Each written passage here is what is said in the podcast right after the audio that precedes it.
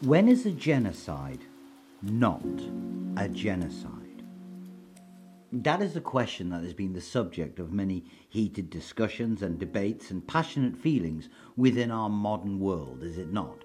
The Armenian genocide, the Shoah, the actions supposedly taking place in Western China. But the thing is, this debate, this argument, we have examples of human beings going on about it for over a thousand years. No, seriously, around 1020 years ago, an event took place that has been described as a genocide, a very English genocide. It's called the St. Brice's Day Massacre, and it was a moment when the King of England, supposedly in a fit of paranoia, ordered the systematic murder of a whole bunch of people. Supposedly the entire Danish population of England, or maybe it was the Anglo Danish population of England, we're, we're not too sure. But we were convinced it happened. I mean, it did happen, right? All the king's opponents said it happened. And, like, apparently, churches in Britain used to proudly display the skins of murdered Danes in them, a remainder of that massacre for years afterwards, like some kind of grisly trophy. Only they turned out to be animal skins, not actual human skins.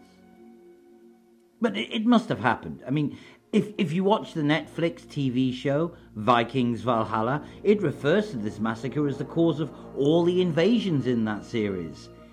Oh, all right, all right. Netflix is not really known for its historical accuracy, but that doesn't mean we should listen to the claims that the St. Brice's Day massacre didn't go down the way it was claimed. I mean, we have found mass graves of Vikings from the event, we think. And, and the king who ordered it, he admitted he gave the order to do it, so it's like an open and shut case. Am I right? No. No, not even close. An examination of the St. Brice's Day massacre and the events leading up to it and what happened immediately after it are a brilliant case study in the dangers of projecting too much upon the past. It serves as an exemplar, especially for the likes of me, a warning that when you add a narrative to events, you can miss nuance. That adding a narrative to history, which is what I do, you can accidentally remove context and remove the truth. It appears then, when you look into this subject, that what actually happened was not only not a genocide, the people who claimed it, well, it reveals more about them than anything about the king in question.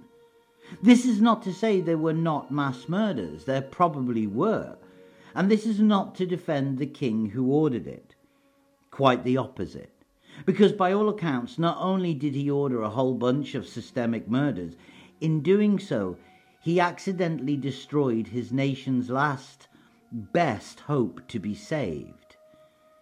So much so that even if he'd gotten away with it, and no one anywhere had ever heard about what he did, the action of St. Brice's Day in the year 1002 damned his nation and doomed it in ways not generally recognized.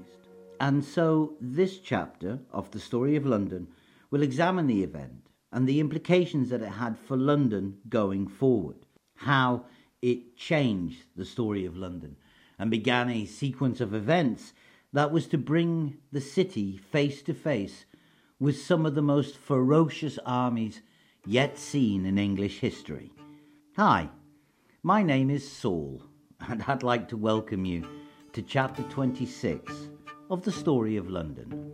A most just extermination?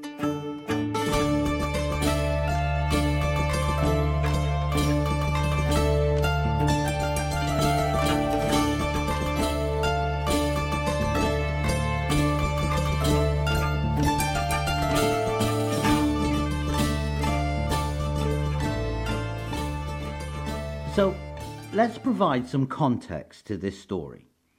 It's the dawn of the second millennium, round about the year 1000 of the Common Era. England is at war. The seemingly weak and ineffectual king, Ethelred, had, however, recently changed the whole dynamic of the ongoing conflict facing his nation. He had suddenly placed England on an offensive stance. This was a big thing. For almost 15 years, he had seemed content to remain at court, while Viking raids and attacks had undermined faith in his ability to rule, faith in his nation, and had left the country reeling from a series of military setbacks. But then he flipped the script, starting diplomatically at first, but then moving on to military matters. He'd used diplomacy to get the region to the south of England, Normandy, to stop supporting the Vikings by giving them shelter in Norman ports. This done, he then set Norway and Denmark at war with one another by getting a Viking called Olaf Tryggvason to take the throne of Norway, thereby forcing the King of Denmark and the guy who was King of Norway till this moment, one Svein Forkbeard, to hurry home and try to reclaim the title. The result of all this diplomatic work was to reduce the pressure on his country. No sooner was that done than the king had demanded a more aggressive policy from his nobles militarily. And while his desire was thwarted at almost every turn by incompetence and cowardice, he had maintained this aggressive position, leading him to being arguably the first ever English king in this island's history to use naval forces to impose his will upon other nations. I say arguably the first. His, his grandfather, Aethelstan, had used a fleet of ships to once invade the far region of Inverness in Scotland, but Aethelred had gone beyond that. He had sailed and marched an army into the Irish Sea and had put to torch islands and coastal regions who were supplying and helping the Vikings who were still raiding England. But he did not stop there. He had then invaded Normandy because they had broken the treaty that he had got them to sign, and had forced the new Duke of the region to reinstate the treaty his father had made. And finally, to top it all off, he sealed the deal by gaining himself a young trophy wife, the young Duke's sister Emma. This was a sudden change, and utterly upends the narrative we have of King Ethelred the Unready. This king is bold, incisive, strong, and is undoing much of the damage of his earlier reign, it seems. Not shabby. And, and London in all of this? I would imagine they were delighted. They were the seeming headquarters of the English fleet, their sailors involved in every naval operation, its citizens still shining with pride that only a few years previously they had faced down and beaten off quite smartly a most ferocious Viking army the city was also blessed with having a new and powerful Bishop of London around, who styled himself the Wolf, and who preached to them probably that these were the end times and their struggles were their chance to defy the Antichrist and fight for God himself. This new aggressive stance, then, King Aethelred had taken, would have no doubt been a delightful surprise, I would imagine. Or maybe it had not been quite a surprise. Maybe there was a reason for this new offensive positioning that made a whole load of sense. Maybe there was a reason for everything that would put the subsequent events up to and including the St. Brice's Day massacre into context. In the year 995, so just five years earlier, the king had paid a Danegeld to King Sven Forkbeard of Denmark, so he would stop attacking and burning England and piss off back to Denmark. But as we covered back in chapter 24, the king had also paid a separate Danegeld to Olaf Tryggvason, money partly to get that Norwegian to go on and claim the throne of Norway. But the money also did something else. It bought mercenaries. To be precise, Norwegian mercenaries, soldiers and sailors and their leaders, Vikings basically, to now fight for England. And one of whom, a man called Paleg, had been so important that he'd been given English lands to actually hold and rule on behalf of the king, but we'll come back to Paleg in a bit. Just keep in mind that as of 995, the English state now had a bunch of Vikings working for them. Two years later, then, when King Ethelred launches his more aggressive stance on things, what are we seeing on the ground? We are seeing suddenly steel appear in the English forces, a new bravery begin to be seen in the English leaders, which begs the question did this bravery come from the presence of those mercenaries? Understand, the king's great grandfather, I think it was, the man known to us as Alfred the Great, he'd revolutionized England as a nation. Previous to Alfred the Great, the ancient kingdom of Wessex, along with the other kingdoms of the Heptarchy, so Mercia and Northumbria and East Anglia and so forth, they were all nations whose wars were mostly fought by small bands of warrior elite, men basically raised to fight for a living. And this is why they ended up becoming nobility. They were the warrior elite whose job it was to go out and fight and were therefore honoured by the kings of the Anglo Saxon kingdoms. And while such a system had many flaws, it worked well enough for hundreds of years, right up until the coming of the Vikings. And what Alfred had seen was the need then for much larger bodies of men to take to the field. And so he had created the Fyrd, the massive citizen army of England, where the fighting was now being carried out by the farmers and peasants of England on the whole. And under Alfred, the system of the Fyrd, combined with the building of fortifications everywhere, the, the mighty burghal system, had turned his island into a veritable fortress. Wessex and then England had been able to take wave after wave of attack and beaten off the attackers and slowly and systematically expand its borders all the way north to Scotland. But to all things come both good and bad elements.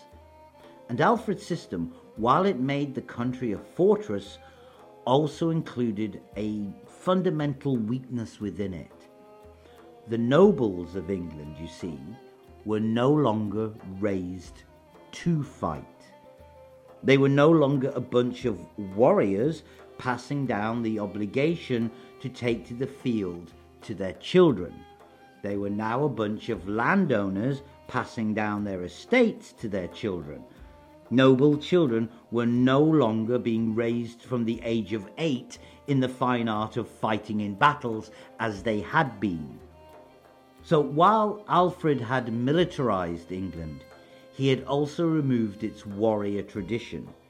And this is why, a time of a few generations later, you know, when his, I think it is his great grandson, Ethelred, comes around, not only is he less of a war leader than Alfred, but around him is an entire generation of nobility whose defining characteristic is such that when you do find one willing to take to the field of battle, they stand out as the exception and not the rule.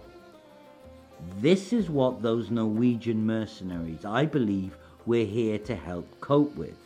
Or at least, this is how it appears King Ethelred saw the situation. Of course, there wasn't many of these mercenaries, certainly not enough to do all the fighting for him, so he'd be trying to use these men to galvanize England to take war to the Vikings, but then would be depending upon his native leaders to actually do the fighting.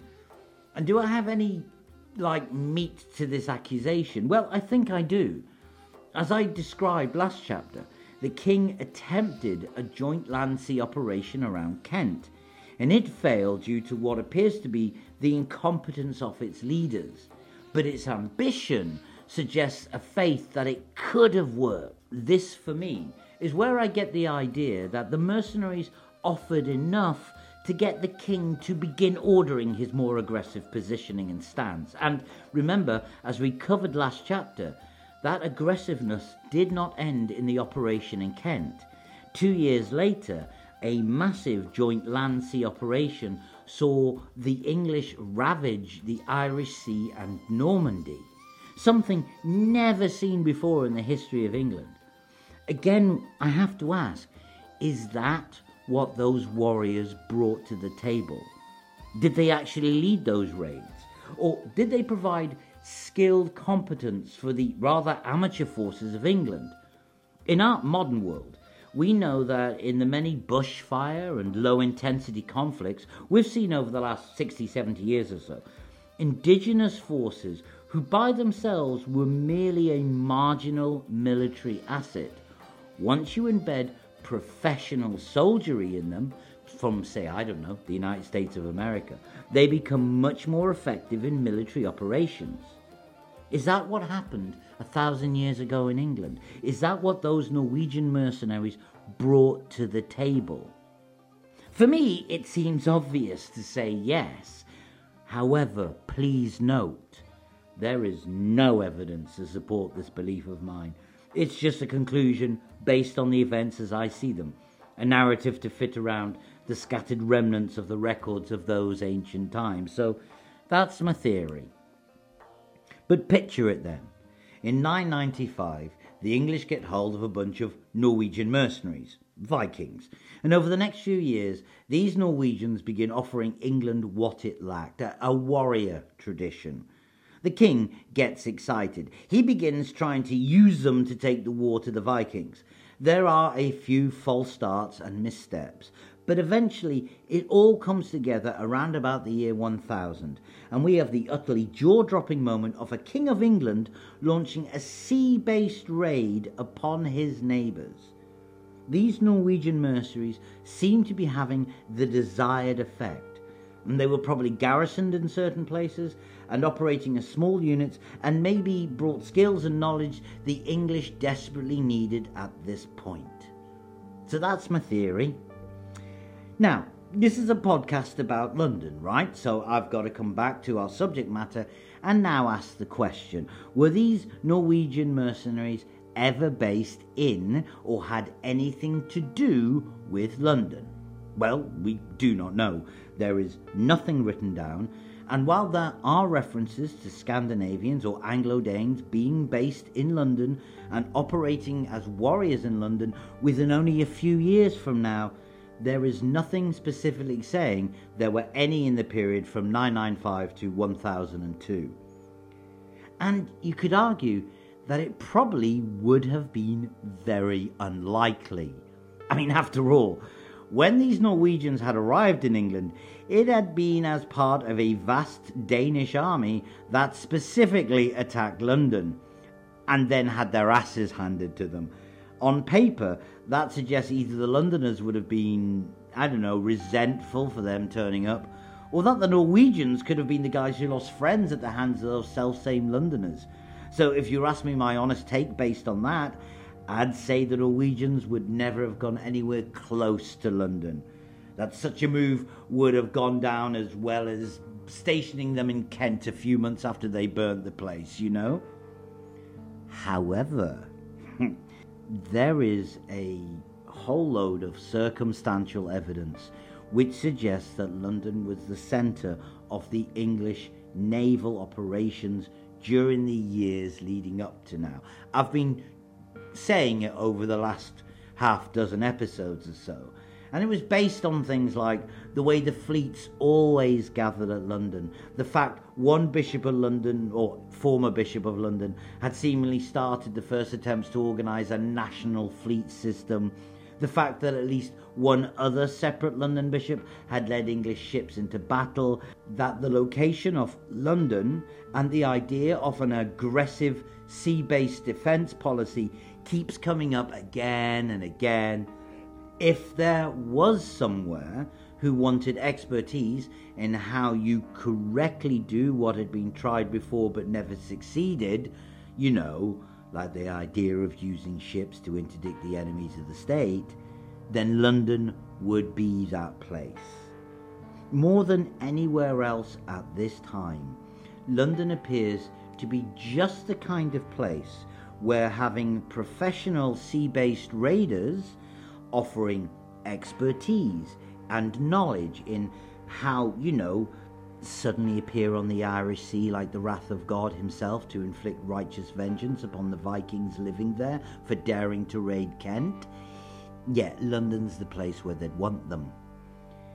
London would not have needed advice on how you fight off Vikings, they knew how to do that. They may have accepted a handful of men, or maybe more, who knew how to operate ship based actions against their enemies. So we have to keep in mind that there may be Norwegian mercenaries based in London either up to or around the year 1000 and 1001. It's a possibility, is all. Now, with all of that being established, let's get on to the events of the massacre then. In the year 1002, this new national spirit of resistance found amidst the English was soon put to the test again. The Londoners heard news that a large fleet of Viking ships had hit the south coast. Now, we can say with certainty that the temperament of England had changed. As we hear in this campaign, unlike some previous ones, the English were clearly in the mood to fight back.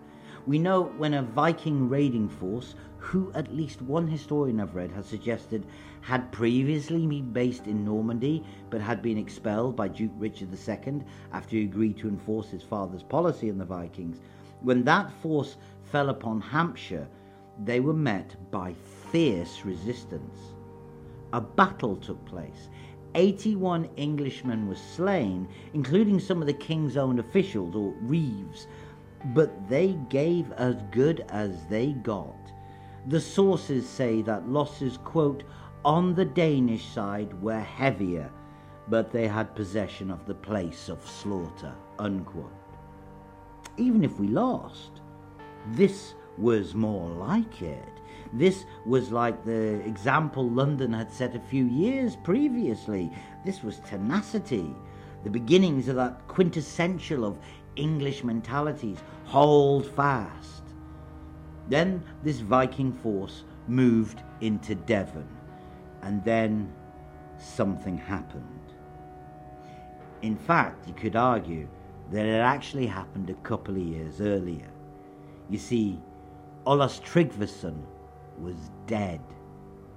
He died in battle, apparently, in September of the year 1000, the King of Norway had been sailing home when his battle fleet had been ambushed by a two pronged attack, masterminded by Svein Forkbeard, and in the subsequent massive naval battle of Svolder, Olaf had died.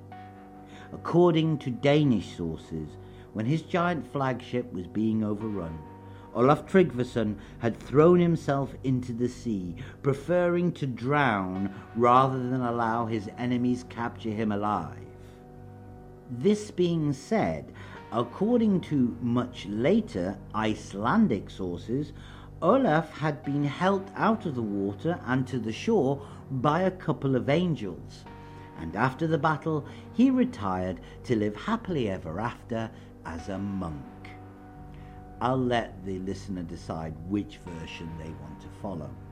But the thing was, that mercenary deal that was probably conducted between Olaf and Ethelred had two parts in it the English king's part and the Norwegian king's part.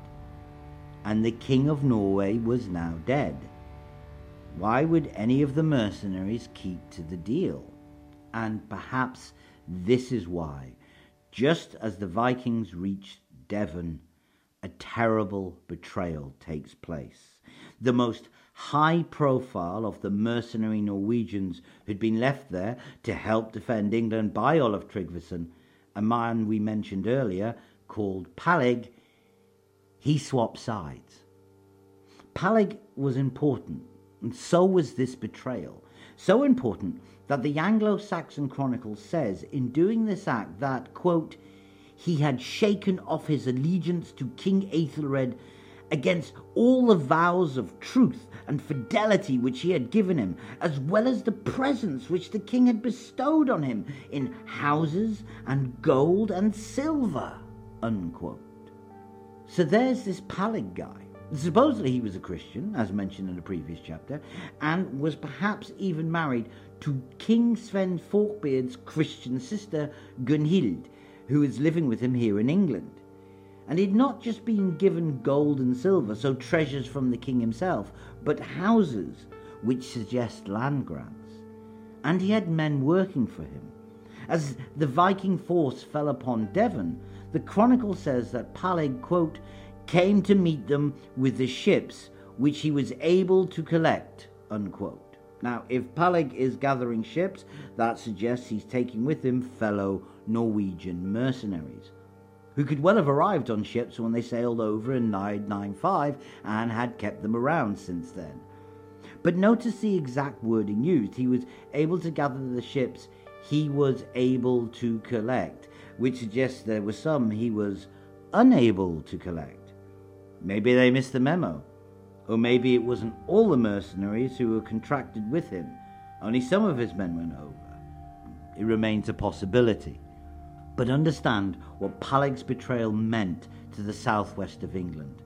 The Vikings were now reinforced, and then they went on a tear.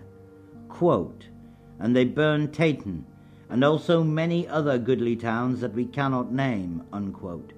It then appears that the locals of the North Devon region arranged for a Danegeld to be given so the Vikings would move on, as the Anglo Saxon Chronicle says, quote, and then peace was there concluded with them, unquote. And this done, Palig and his new friends moved south, and, quote, they proceeded thence to Exmouth, so that they marched at once till they came to Pinhoe, unquote.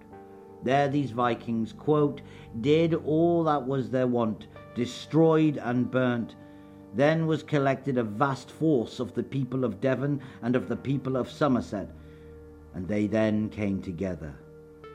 And so soon as they joined the battle, then the people gave way, and they made a great slaughter, and then they rode over the land, and their last incursion was even worse than the one before. Unquote. So, yeah, a huge English force rose up to meet them and, well, they collapsed and were butchered. Sounds like an utter disaster, and with it, all English resistance in the West Country seemed to melt away. Peleg would have known the defenders, known the disposition of forces locally. After all, this was a proper betrayal here. The one ray of hope found in this utter disaster was the fact that this force, quote, came to Exmouth and there went up to the town, and there continued fighting stoutly, but they were very strenuously resisted, unquote. And we think they actually fell upon the town of Exeter, and it, like London had a few years previously, had shown the power of the burghal system, and it had resisted and beaten them off. But that was about the only ray of hope to be found in an otherwise altogether grim situation. According to all accounts, this Viking force raided and burned and finally sailed to the Isle of Wight, where finally, for the princely sum of £24,000 or so, a Danegeld was organised to get them to leave. Remember, the Danegelds are supposed to buy time for the state, but with Peleg's defection and the collapse of the only newly established morale of the English, it seems there were no new ideas. I mean, one version of the Chronicle says the following quote, Nothing withstood them, nor any fleet by sea durst meet them, nor land force either. Unquote. Which seems to suggest that maybe sea forces were available. And indeed, we know sea forces should have been available in England in the year 1002, as only a year or so previously these ships had been raiding and pillaging the Normandy coast, but if the mercenaries under Peleg had betrayed England like this, could other mercenary forces be trusted?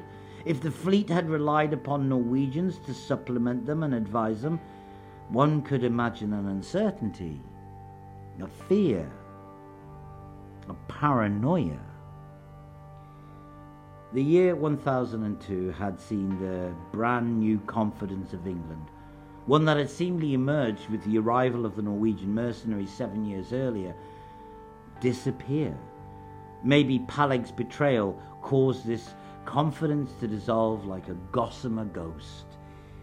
And in this light, what the king then decided to do suddenly makes terrible sense.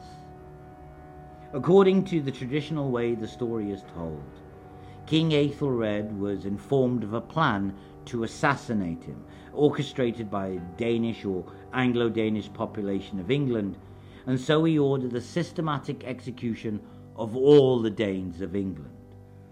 There now follows lurid accounts of widespread massacres and slaughters, but these all stem from centuries later. But in them we find descriptions of the systemic murder of men, women, and children, with lurid details of children's heads being smashed against doorposts and more.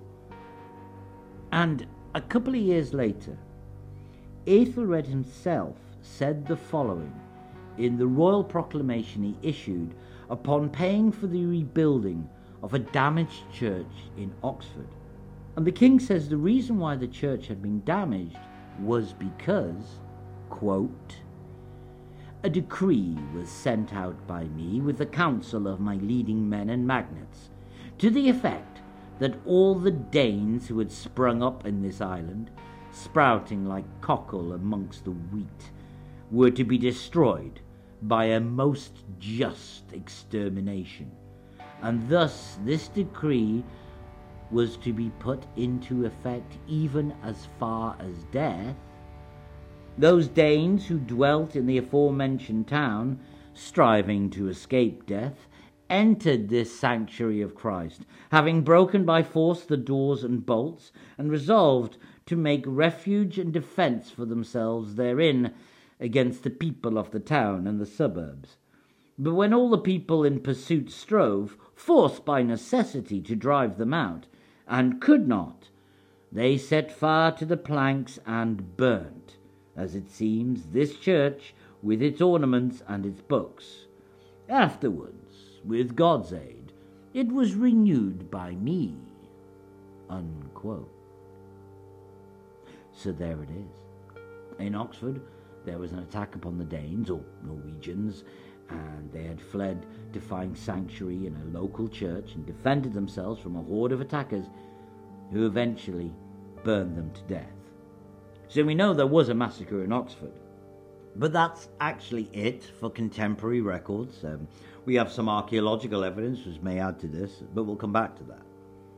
There are many problems with the idea that Aethelred ordered a genocide against the Danes in England, you see. Firstly, it is doubtful he could have had the order carried out in the regions where there was a large Anglo Danish population. So we're talking here the region that's mostly known as the Danelaw, which means the whole of northern Mercia, the whole of East Anglia, and the whole of Northumbria. So these areas would not have seen any massacres. And so if there was a series of attacks, it would have been in the south, exclusively. Now, in terms of archaeology, this is where the story gets way more interesting. Basically, there existed absolutely no archaeological evidence to suggest a great big massacre took place anywhere. There were no mass graves filled with women and children that have been discovered. No, nothing. For nearly a thousand years, this was the case. And then, in 2008, things changed. In an excavation of the grounds of St. John's College, Oxford, in a Neolithic ditch found below the ground, people discovered the bodies 37 adult males, mostly aged between 16 and 35, and they dated to the Viking era. Evidence of charring to the bones suggested they might be victims of the St. Brice's Day massacre. Indeed, going back to those words written in the Royal Charter of 1004, two years later, these 37 men appear to have been the victims of the destruction of the church of St. Frideswide in Oxford. However, a study of an isotopic analysis of the bones carried out in 2012 not only confirmed that the victims were Scandinavian origin, it placed the date of their deaths to some decades before the St. Brice's Day massacre, suggesting they were probably Viking raiders and they had been massacred and murdered and executed, but probably in an earlier massacre than the one mentioned and ordered by Ethelred. But then in 2009, near the town of Weymouth in Dorset, another mass grave was found, dating to the 11th century. 50 young men, aged between 18 and 25 years of age, and all of whom originated in Scandinavia or the Baltic region, had been decapitated, and their heads all piled separately from the bodies. Were these men the victims of the St. Brice's Day massacre? We do not know, but they could well have been. And that's it. Alas, that is the only physical evidence we have found that a massacre took place. So, what do we have? Though we have several strands to tell us something bad happened. We have Ethelred's confession. Well, he was more gloating than confessing that he ordered a most just extermination back in 1002. And we have the sight of a mass execution in Dorset of 50 men. And we have contemporary shock and revulsion at whatever he ordered. We have lurid tales of what came later, but very little evidence to back it up. The St. Brice's Day massacre represents one of the most dramatic events of Ethelred's entire reign, but exactly who it was meant to punish, how many were punished, where they were punished, who carried out the punishments, and what the contemporary reactions to it were, all of these remain unclear. And it's for these reasons that many modern historians are not sure if it was a flat out genocide at all. Some, like Simon Keynes, believe that the massacre was caused by the defection of Pallig.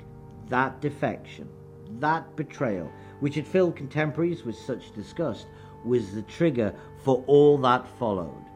For him and others, Ethelred's order was a bit more precise than the order of genocide. Not the murder of all the Danes in England, forget hyperbole, but the purging of the diaspora who'd arrived when Ethelred had made his deal with Olaf Tryggvason. The mercenaries who had fought for England, mercenaries who possibly had manned the ships of England, they were now suspect.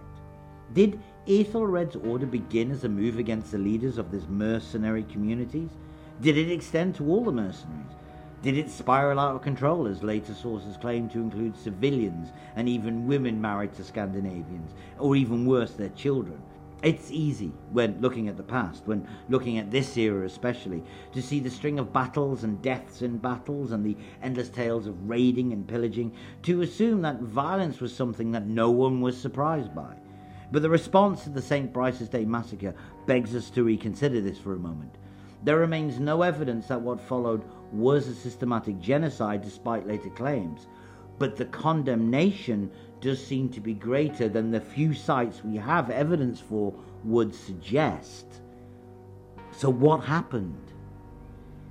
I do not think we will ever know for sure. Certainly, the ferocity of the condemnation and the response towards Ethelred suggests that whatever the scale of the act, it provoked a sense of moral outrage, a universal condemnation of what Ethelred had done. Now, whether this was indicative of thousands of people being killed, or if it was just indicative of warriors being ambushed in a way that other warriors and nobles would find especially shocking, we can't tell. For me, at least, the strongest evidence that something happened that November day in 1002 is simply the fact that before St. Brice's Day, we saw a new aggression and operational skill being displayed by the English. That with Scandinavian mercenaries in the kingdom, we suddenly have English forces operating in the Irish Sea and attacking Normandy. And England being more than just a punching bag for every Viking with a ship and a couple of mates. And that after the betrayal of Pallig and the subsequent St. Brice's Day massacre, that just stopped dead. So something happened, even if we don't know the full details. But the final strand that something took place was the international ramifications, the politics of how events were seen. Some decades ago in our time, the nation of Iraq invaded its neighbor Kuwait. In the immediate afterwards of this invasion, as the world wondered what to do, a young woman walked into the United States Congress to testify about the situation in Iraq. What followed is known as the Nayirah testimony, where a young woman gave lurid tales of Iraqi soldiers throwing babies out of incubators and literally murdering patients in their hospital beds. After the First Gulf War ended, however, it was discovered that much of this testimony was simply untrue. It was made up. It was an example of what we call today atrocity propaganda. And while we consider atrocity propaganda to be a modern thing, we know that even back now, a thousand years ago, around this time, Pope Urban II would utilize this very self-same technique to begin the Crusades with made up and lurid stories of non-existent massacres of Christians in the Holy Land. So in truth, what actually happened on that day in late 1002 wasn't as important as the way it could be seen and used. The politics of the event mattered more. Now, the foreign condemnation of Ethelred was fairly universal as far as we can tell. The Normans claimed they took in an influx of traumatized survivors, and that this was the excuse given by Duke Richard II of Normandy to rip up his treaty with Ethelred. Brother in law or not, the Vikings would find shelter in Norman ports again, which lends weight to there being a revulsion towards what Ethelred did. Or it also lends weight to Richard II, the Duke of Normandy, going, Wait, did the guy who just invaded me and forced me to sign a treaty just kill off the bunch of mercenaries who made that raid possible? Really? That means he won't be able to return and kick my ass again, right? Oh, in which case then, hey Ethelred, your treaty sucks. And it does seem as if Ethelred had given up after that frenzy of activity at the turn of the millennia, Ethelred does indeed now appear to have left all military affairs to his ealdormen and the local officials from 1003 onwards. And that was bad because things went south real fast after this massacre because Sweyn Forkbeard returned. In the end, while we do not know for certain what took place on the 12th of November of the year 1002, all we do need to know is that something took place.